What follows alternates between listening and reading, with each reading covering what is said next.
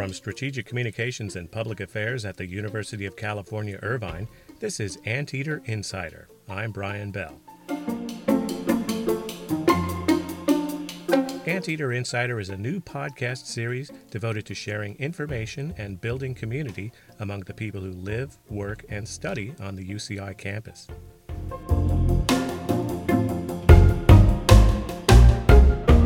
First several episodes of this new podcast series will explore all of the different aspects of gradually easing coronavirus lockdown restrictions and enabling people to come back to campus for work and other activities.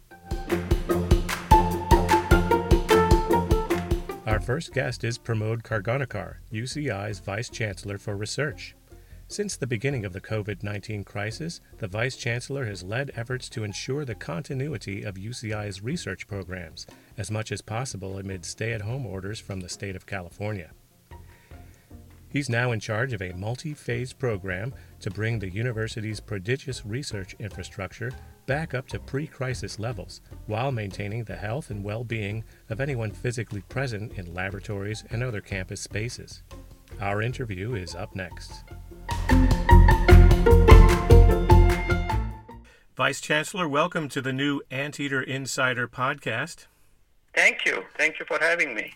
So, today we wanted to talk about uh, resuming research operations on the UCI campus and, and what that all entails. And I know you've been looking at this very closely for a long period of time during the coronavirus crisis. So, um, what, what is your plan for enabling people to return to campus to conduct research?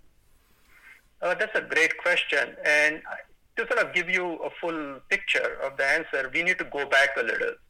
So you might recall that sometime in middle to late March, due to instructions from the state public health authorities, we had to reduce research on campus to what we called essential research, that is absolute bare minimum, uh, only that research that had to be conducted or else there would be irreparable harm or uh, contractual default or something like that. And we, of course, also included COVID 19 related research in essential or critical research. But other than that, we put a stop to everything. And after we did that in late March, uh, starting around middle of April, we started to think that when state public health authority and Orange County public health authorities would allow us to bring back some research to campus, how would we do it? And so we've been planning this since middle of April and have been developing the plan and communicating that to our faculty, deans, center directors, and the entire research community. Um, and the plan essentially reflects uh, California Resilience Roadmap. Uh, so we announced some principles that adhere to that resilience roadmap. Uh, and the principles are fairly straightforward, which is uh, health of uh, our faculty, students, staff, and health of the community is the highest priority. That is, we do not want to do anything that would detract from uh, from keeping everybody uh, healthy. And then uh, we follow all the guidance from public health authorities in terms of physical distance between people, um, following best practices for hygiene, you know, uh, hand hand washing, cleaning surfaces, and keeping the labs and surfaces clean, and all those types of things. Uh, we also follow guidance on uh, things like education and training. That is, how do you work uh, in a research environment and keep yourself healthy and keep everybody healthy. So we have an education and training video on UC Learning Center uh, that people are uh, expected to take. Uh, we have a face covering guidance from the university.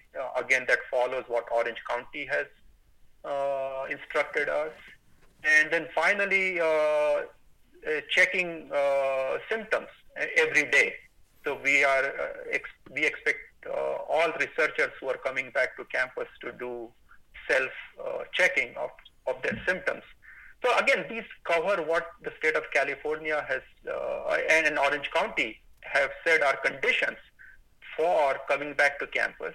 We briefed Orange County Health Authority on all our planning on Monday, and they uh, agreed that UCI can move to phase two research, where we bring back uh, some of our research that has gone through all these steps that I just exp- explained uh, and return to campus.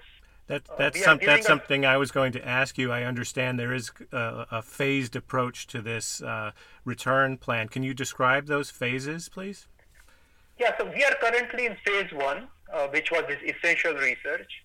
In phase two, we are going to allow some more research to come back to campus, and we are giving guidance of about 30% of normal operation. And in phase two, it will be in all fields. It's not like only some fields will come back. So, you know, engineering and social sciences and uh, physical sciences and, of course, medicine and biological sciences, humanities, they all can come back, but at a much lower level of occupancy. Uh, and the main criterion is to minimize the risk of spread of the virus. So, yeah, we can come back so long as we minimize the risk. And that's through these things such as uh, practicing hygiene, uh, symptom checking, uh, face covering, uh, um, uh, physical distancing. So that's phase two. Phase three will be sometime later in the year. It will uh, be when California moves to stage three, where we expect the density levels to go up to about 50 percent and then phase four would be normal operation, which would be, I mean, whenever California moves to stage four. I, I recall uh, one of our professors, uh, Rachel Martin from the Department of Chemistry, set up her lab in such a way as to conduct social distance, physical distancing uh, research, uh, tape on the floor, uh, really strict guidelines as to how, how people can be in certain spaces in the lab at, at any given time. Has some of that experience and learning uh, informed our UCI plans to for other research activities to begin? Oh, absolutely. I think we are learning so much from each other as to how do we do all these things in a very responsible manner. So I've been hosting these weekly calls with all the deans and associate deans and center directors where there is a lot of uh, exchange of information. We tell them all our guidance and planning, uh, and there is a network uh, across the university now where people are learning from each other as to how best uh, to maintain physical distancing yet be research productive. So there are you know ideas like what you just mentioned about uh, Rachel Martin's uh, redoing of her lab. Each PI is looking at their space, you know, their rooms and their equipment, and working with their graduate students and postdocs and so forth to, to figure out how to use that space. But there are other ideas as well, Brian. You know, for example, staggered timings. So we are recommending to people that look, go into the lab, do your experiment, collect your data, and then leave so that some other student can go in. And that way we can get much more productivity uh, out of our research lab while we maintain low density. So there are lots of ideas of, of scheduling, shared calendars, uh, and, and, and, things of that nature. Will people be given more of a uh, leeway or option to conduct research? If it is just maybe data analysis on a computer, they can do that from home, for example? Brian, that's all been the case right from day one. So we, when we said we are going to phase one, that is when we were doing the ramp down. What we said is, if you can do your work from remote, from home, you are you are absolutely encouraged to do so. So you know, think say research in mathematics, right? I mean, a lot of that can be done sitting at home. You don't need to be in a physical lab. Uh, in today's day and age, computing uh, has become such a big part of research that uh, a substantial amount of research can be done without being on campus. So we have encouraged that from the from the very beginning, and we continue to encourage that. And to facilitate that, one of the things we said is our research computing infrastructure, you know, all the high performance computing, data storage, and so forth would be completely operational uh, at 100% capacity throughout this uh, shutdown process. So we have very much supported research from home. Has our campus uh, Office of Information Technology done anything to kind of bolster our network capacity during this time?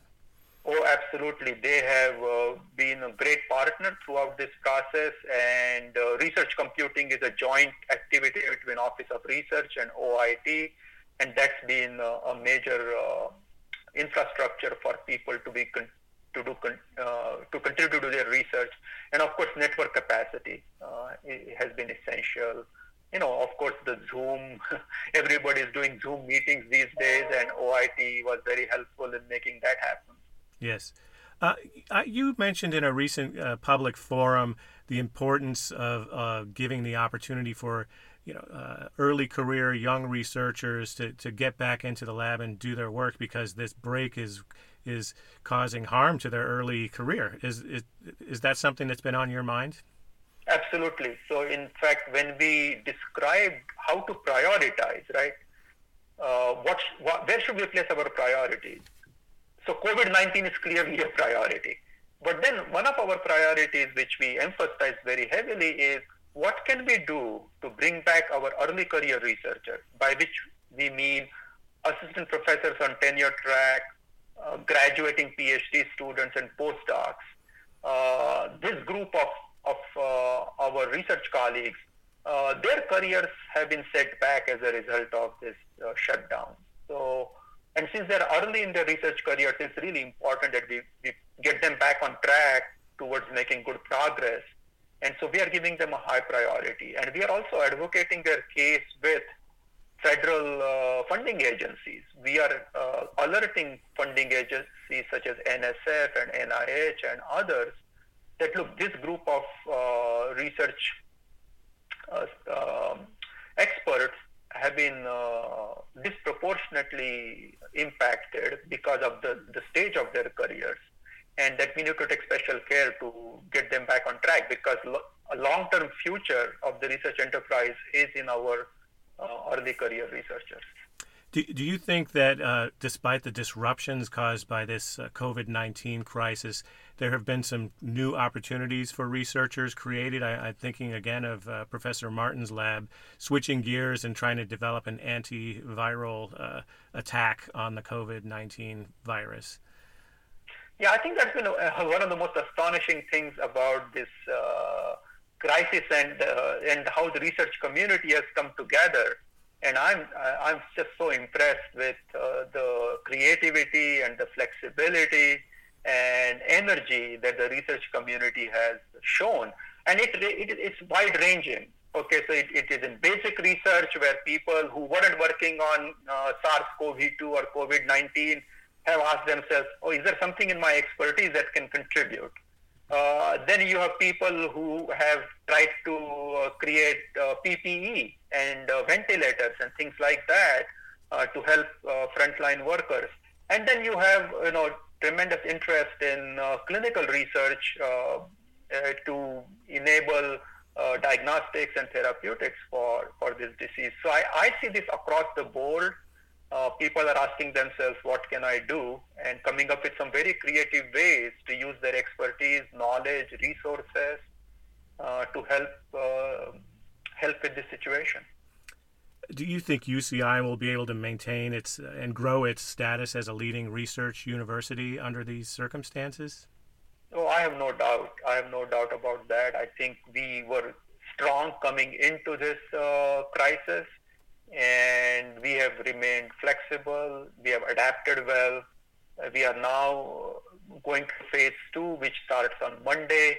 Uh, we have recruited outstanding faculty. Uh, we have invested in our infrastructure. So, uh, you know, I, am very optimistic about our future. Uh, I think we will have another uh, record-breaking year in terms of research funding. I mean, there is still a month left, but numbers are looking very good.